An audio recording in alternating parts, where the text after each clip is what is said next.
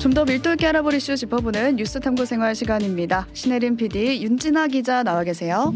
안녕하세요.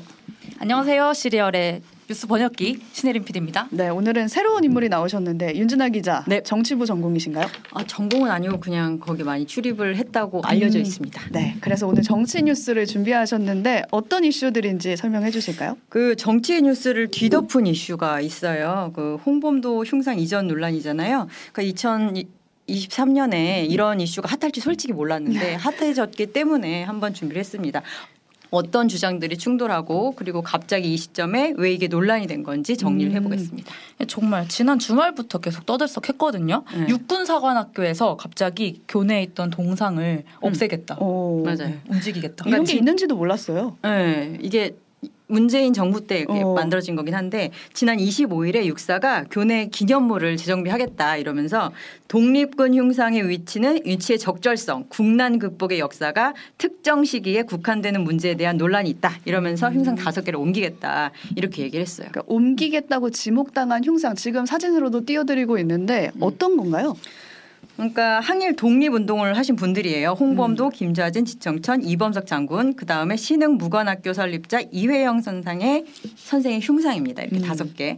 그런데 이렇게 옮기겠다고 하니까 그 이종찬 광복회장이라는 분이 있어요. 이게 이회영 선생의 손자예요. 흉상에 계신 이분이 이제 윤 대통령의 오랜 친구라고 알려져 있잖아요. 이철우 연대 법학 전문대 교수 부친이기도 하거든요. 이분이 흉상 옮긴다 이런 소식이 전해지자 경문을 국방부 장관한테 올렸거든요. 이렇게 내용 중에 보면은 귀하가 표현한 대로 국난 극복의 역사로 특정 시기에 국한되는 분들이 아니다. 이분들은. 그다음에 이게 좀 세요. 스스로 판단할 능력이 없으면 국방장관 자리에서 퇴진하는 것이 조국 대한민국 위한 길이다.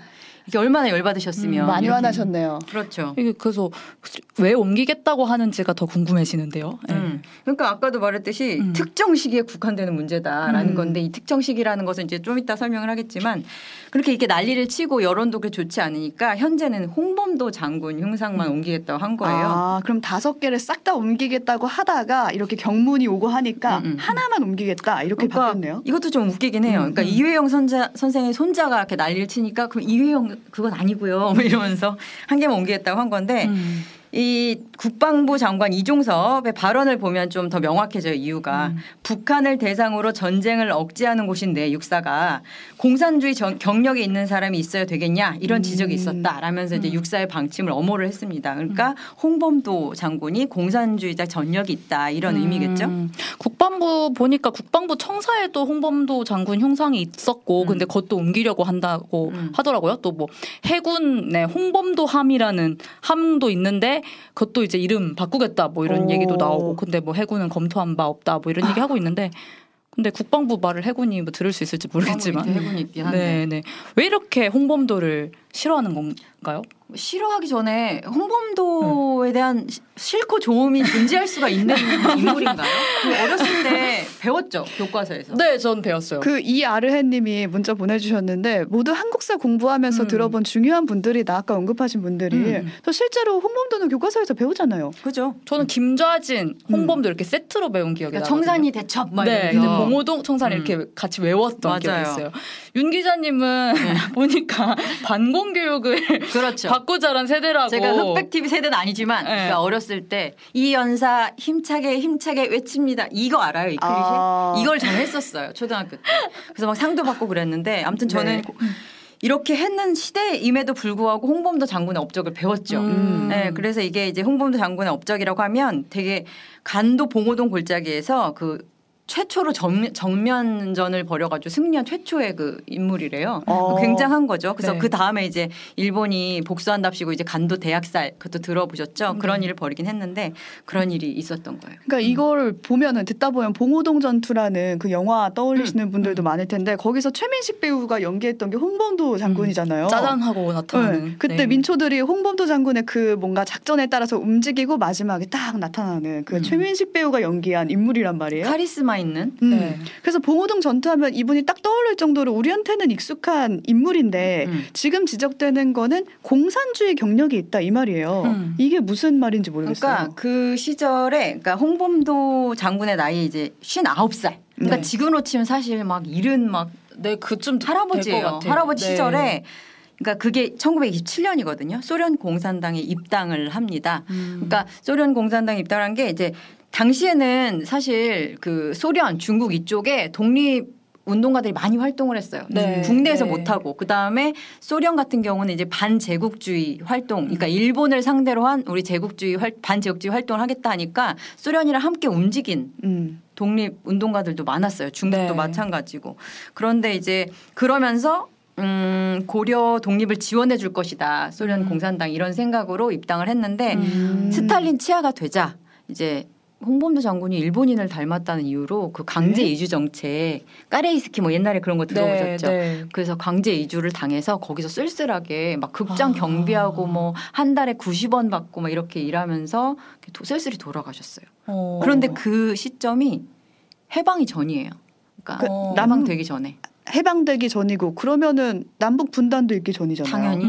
그러면은 독립에 조금 도움이 될까 해서 가입했던 게 공산주의 당이었던 거예요. 그런 셈이죠. 그러니까 그때는 지금처럼 이념 전쟁이라고 할 것도 없고 그리고 당시에 아까도 말씀드렸듯이 공산주의, 무정부주의 막 이런 게 독립운동가들 사이에 굉장히 많았어요. 왜냐면은 네. 이제 공산주의 그러면은 아 우리 이렇게 식민조선 무산 계급을 되게 억압하는 일본 유산계급 그다음에 무정부주의자들은 이런 정부나 이런 권력을 가진 자들이 우리 민초 같은 사람들을 억압하는구나. 그러니까 타개해야 된다. 이런 컨셉이었기 때문에 독립운동이랑 사상적인 그런 호환성이 좀 높았다고 볼 수도 있거든요. 일본에 이제 대항하기 위해서. 그렇죠. 네. 그러니까 군대가 독립군부터 계승하는 개념을 계속 가져왔다고 하거든요. 그래서 그렇죠. 그래서 홍범도 형상을 세웠던 거고 이런 인식이 사실 진보보수 할 것 없이 역대 정부가 비슷했다고 하더라고요. 네. 맞아요. 네. 그래서 박정희 정부 때부터 볼게요. 훈장을 받았어요. 그러니까 홍범도 장군이. 그다음에 노태우 정부 때는 유해를 그 카자흐스탄에 가져오려고 그때부터 애를 썼어요. 그리고 박근혜 정부 때는 아까 말씀하셨죠. 홍범도 함. 그게 1800톤급 그 해군 잠수함이거든요. 근데 그게 이름을 붙인 게 박근혜 정부 때예요. 그러니까 위대하게 보지 않으면 붙이지 않겠죠. 나라를 지키는 잠수함에. 네. 그다음에 문재인 정부 때는 유해를 한국으로 송환하면서 이때 또 공군이 막 엄청난 최고 예우를 하면서 그 송환했거든요. 그 영상을 보면 그게 요즘에 다시 인기를 끌고 있는데 한번 보실까요? 네. 조국의 독립을 위해 평생을 헌신하신 홍범도 장군님의 귀환을 모시게 되어 영광입니다. 지금부터 대한민국 공군이 안전하게 호위하겠습니다. 필승. 예, 이제. 이게 호위를 받으면서 국내에 송환된 장면이에요. 그러니까 공군이 굉장히 최고 예우를 하면서 그러네요. 경례 막 이렇게 하고 필승 이러면서 약간 감동적이다. 약간 이런 거에 전 사실 티라서 감동 안 받는데 저도 이렇게 약간 뭉클하더라고요. 그러니까요. 되게 고생하고 돌아가셨다고 또 하니까. 그러니까요. 그리고 네. 정말 오랜 시간이 흐른 후에 이제 고향으로 오신 거잖아요. 그리고 우리 군이 당신의 그런 업적을 잊지 않겠다. 최고의 예우를 하겠다라는 의미를 충분히 담아서 그 일종의 세레모니가 펼쳐졌거든요. 네. 이렇게 해왔는데 그러면 홍범도 장군에 대한 입장이 좀 달라진 게 윤석열 정부 때부터인 거예요? 그러니까 그것도 애매해요. 윤석열 정부가 딱 들어서자마자 갑자기 홍범도 장군 다시 보겠어. 이건 또 아닌 것 같아요. 왜냐면은 그 출범 첫 해인 지난해 7월에 그 윤동주 지사, 그 홍범도 장군 이렇게 포함해서 주민등록이 없어요. 왜냐하면 주소가 없을 거 아니에요. 당연히. 그래가지고 주민등록을 우리가 만들었다. 그리고 그 주소는 독립기념관로 1 이렇게 주소까지 해가지고 저것도 상징적이죠. 독립기념관로. 그러니까 그만큼 의미를 부여하고 예우를 했다는 의미로 우리가 받아들일 수 있잖아요. 그러면 네. 지난해까지 꽤 예우를 해왔고 입장이 다르지 않았던 것 같은데 지금은 갑자기 왜 그런 거예요? 그러니까요. 그러니까 윤석열 대통령이 가만히 있는데 육사랑 국방부가 갑자기 홍범도 장군을 우리가 다시 평가해야 되겠다라고 생각하는 게 상식적으로 네, 맞지 않잖아요. 그러면 네. 윤 대통령이 뭔가 바뀐 거 아닐까라는 생각이 당연히 들 수밖에 없고 그것의 어떤 힌트를 윤석열 대통령 발언의 메시지들에서 한번 찾아볼 수 있을 것 같아요. 그러니까 일종의 이제 자유수호 전사로서 이제 윤석열 대통령이 변모하는 결정적인 계기가 좀 있었던 것 같거든요. 그게 올해부터인 거예요? 그러니까 보면 이제 취임사 때도 솔직히 말해서 자유, 그렇죠. 자유 이런 얘기를 하긴 했어요. 취임사 때부터 그랬죠. 그렇긴 한데 그 자유의 개념이 사실 좀 넓잖아요. 추상적이고. 근데 그게 약간 반공의 다른 개념, 반대말이라는 개념으로 좀 협소화되기 시작한 게 일단 이제 지난해 6월, 네. 아니 지난해가 아니라 지난 6월, 두 달 전, 네, 한국자유총연맹 창립기념행사 발언이거든요. 그걸 보면은 의미심장한 말들이 나오기 시작해요. 그러니까 보면 국가 정체성을 부정하는 세력이 너무 많다. 이것도 되게 전형적인 그 반공 멘트거든요. 그리고 8.15 광복절 경축사 두 달 뒤에 또 진행됐던 그거 한번 들어보시겠어요? 지금 준비를 했거든요. 전체주의 세력은 늘 민주주의 운동가, 인권운동가, 진보주의 행동가로 위장하고 허위 선동과 야비하고 폐륜적인 공작을 일삼아 왔습니다. 어때요? 뭐라고 말을 해야 될까요? 이때부터 공산, 뭐 전체주의 이런 말이 많이 나왔던 것 같아요. 공산 전체주의란 말을 참 요즘 들어서 듣기 힘든데 본격적으로 듣기 시작했고 네. 그다음에 지난 25일이에요. 며칠 전이죠. 국민통합위원회, 통합을 하자는 위원회의 1년 평가 자리에서는 오른쪽 날개는 앞으로 가려하고 왼쪽 날개는 뒤로 가려하면 그새는 떨어지게 돼 있다. 이런 얘기를 했어요. 이게 이제 리영희 그 교수라고 굉장히 그 많이 들어보셨어요. 해방 전후사의 대인식 막 이래가지고. 네. 그러니까 좌우가 굉장히 좌우의 인식이 중요하다라고 강조했던 교수의 말을 이렇게 비튼 거라고 할까? 인용한 거라고 할까? 인용을 한 거라고 할 수 있을까요? 이거 뭐 이렇게 재창조했다고 네, 볼 수 있는데. 네. 그러니까. 오른쪽 날개, 왼쪽 날개를 존중하지 않는 멘트죠. 한마디로 이렇게. 이게 어제 국민의힘 의원 연찬회에 이제 윤석열 대통령이 갔는데 네. 거기서 또 압권인 멘트가 나왔더라고요. 이 멘트 지금까지 우리가 쭉 지금 봤던 것의 어떤 결정판이라고 할 만한 멘트가 이제 또 편하잖아요. 우리 여당이니까. 우리 팀 모였으니까. 아, 근데 대통령이 여당 거기 연찬회 가는 게 맞아요? 원래 안 왔어요. 그래도 다 정당인데 대통령이고. 왜냐하면 입법부 네. 행정부 그런 네, 개념이기 때문에 원래 안 갔는데 지난해부터 가기 시작해서 약간 올해는 별 당연한 듯이 좀 가더라고요. 그래서 한번 봅시다. 그래서 내용을 보면 국가의 정치적 지향점과 지향할 가치에서 중요한 게 이념이다. 그리고 우리 당은 이념보다는 실용이다. 이런 소리들을 하는데 분명한 철학과 방향성 없이 실용은 없다. 그래서 이날 사진을 보면 그 대통령이 마이크를 쥐고 주먹을 불끈 이제 전형적인 네. 그 투쟁의 그 자세 아니겠습니까? 네. 레인보우랑 유튜브로 보고 계신데 딱 이렇게 주먹을 탁 불끈 쥐고 얘기를 하고 계시거든요. 되게 전투적인 자세를 통해서 이런 멘트들을 했어요. 그러니까 일종의 국가 정체성 투쟁 전사가 됐다는 거고 이런 포즈로 이제 이념투쟁에 나서라 이런 메시지고 그리고 독립운동도 일제에 대항한 투쟁이 아니라 자유민주주의 국가를 만들기 위한 건국운동 이렇게 협소하게 한정이 되고 있는 이런 일련의 흐름들이 이 멘트들을 쭉 보면서 강화가 됐다는 걸 확인할 수 있고요.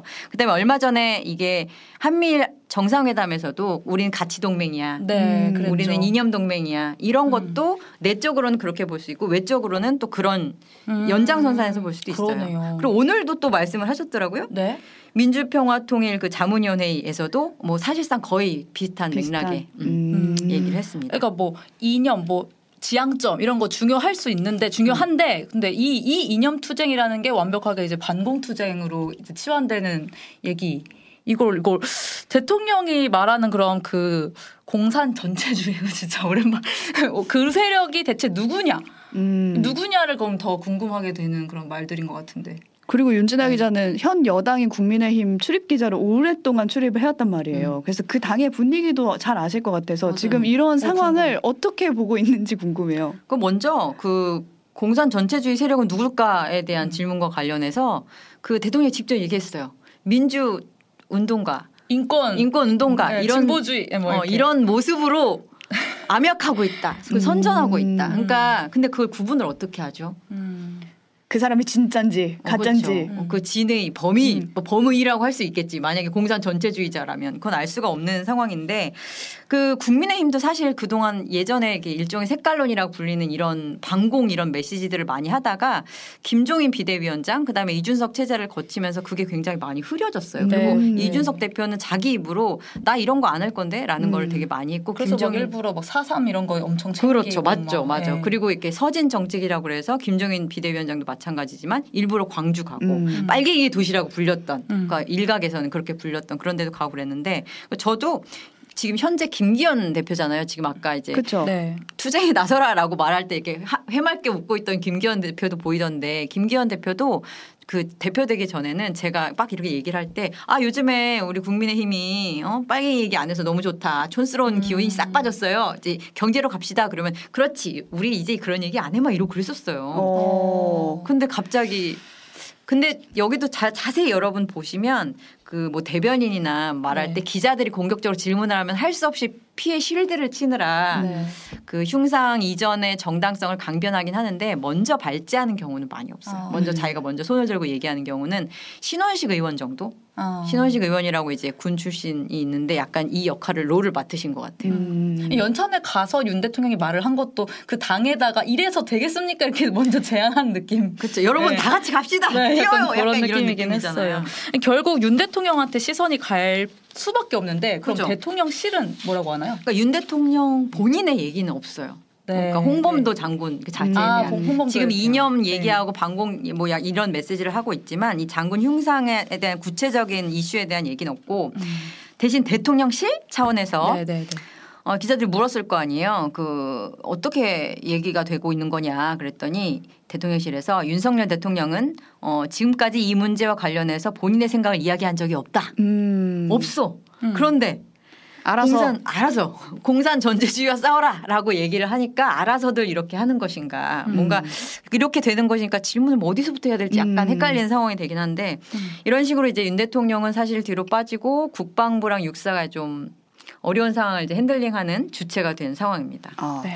근데 다르게 보면은 이게 다 뭔가 선거를 앞두고 혹은 다른 걸 앞두고 다 의도하고 전략적으로 이렇게 하는 건 아닐까 이런 생각도 들거든요. 그러니까요. 그러니까 anything but 문재인 때 것만 아니면 다 돼. 막 약간 이런 태도가 아닐까라는 얘기도 있어요. 그러니까 문재인 정부가 그 홍범도 장군 유해 봉환할 때 돌 가져올 때 굉장히 애를 썼다 이런 얘기도 있고 평가를 받았으니까요. 네, 정부가 부인하긴 했는데 그 국방부의 친일로란 있는 그 백성엽 장군 흉상도 막 다시 거기다 세우려고 한다 이런 얘기도 있거든요. 그러니까 이런 것까지 다 맞물려서 윤석열 대통령이 약간 뉴라이트 사관에 좀 경도된 게 아니냐. 거기에 정말 확신을 가지고 이런 약간 행동과 메시지를 이어가는 게 아니냐 이런 얘기들이 사실 나오고는 있어요. 뉴라이트라 하면은 좀 대학 초반 때 들었던 어떤 단어거든요. 이게 뭐였죠? MB 정부 때 네, 대학 네, 다니셨구나. 네.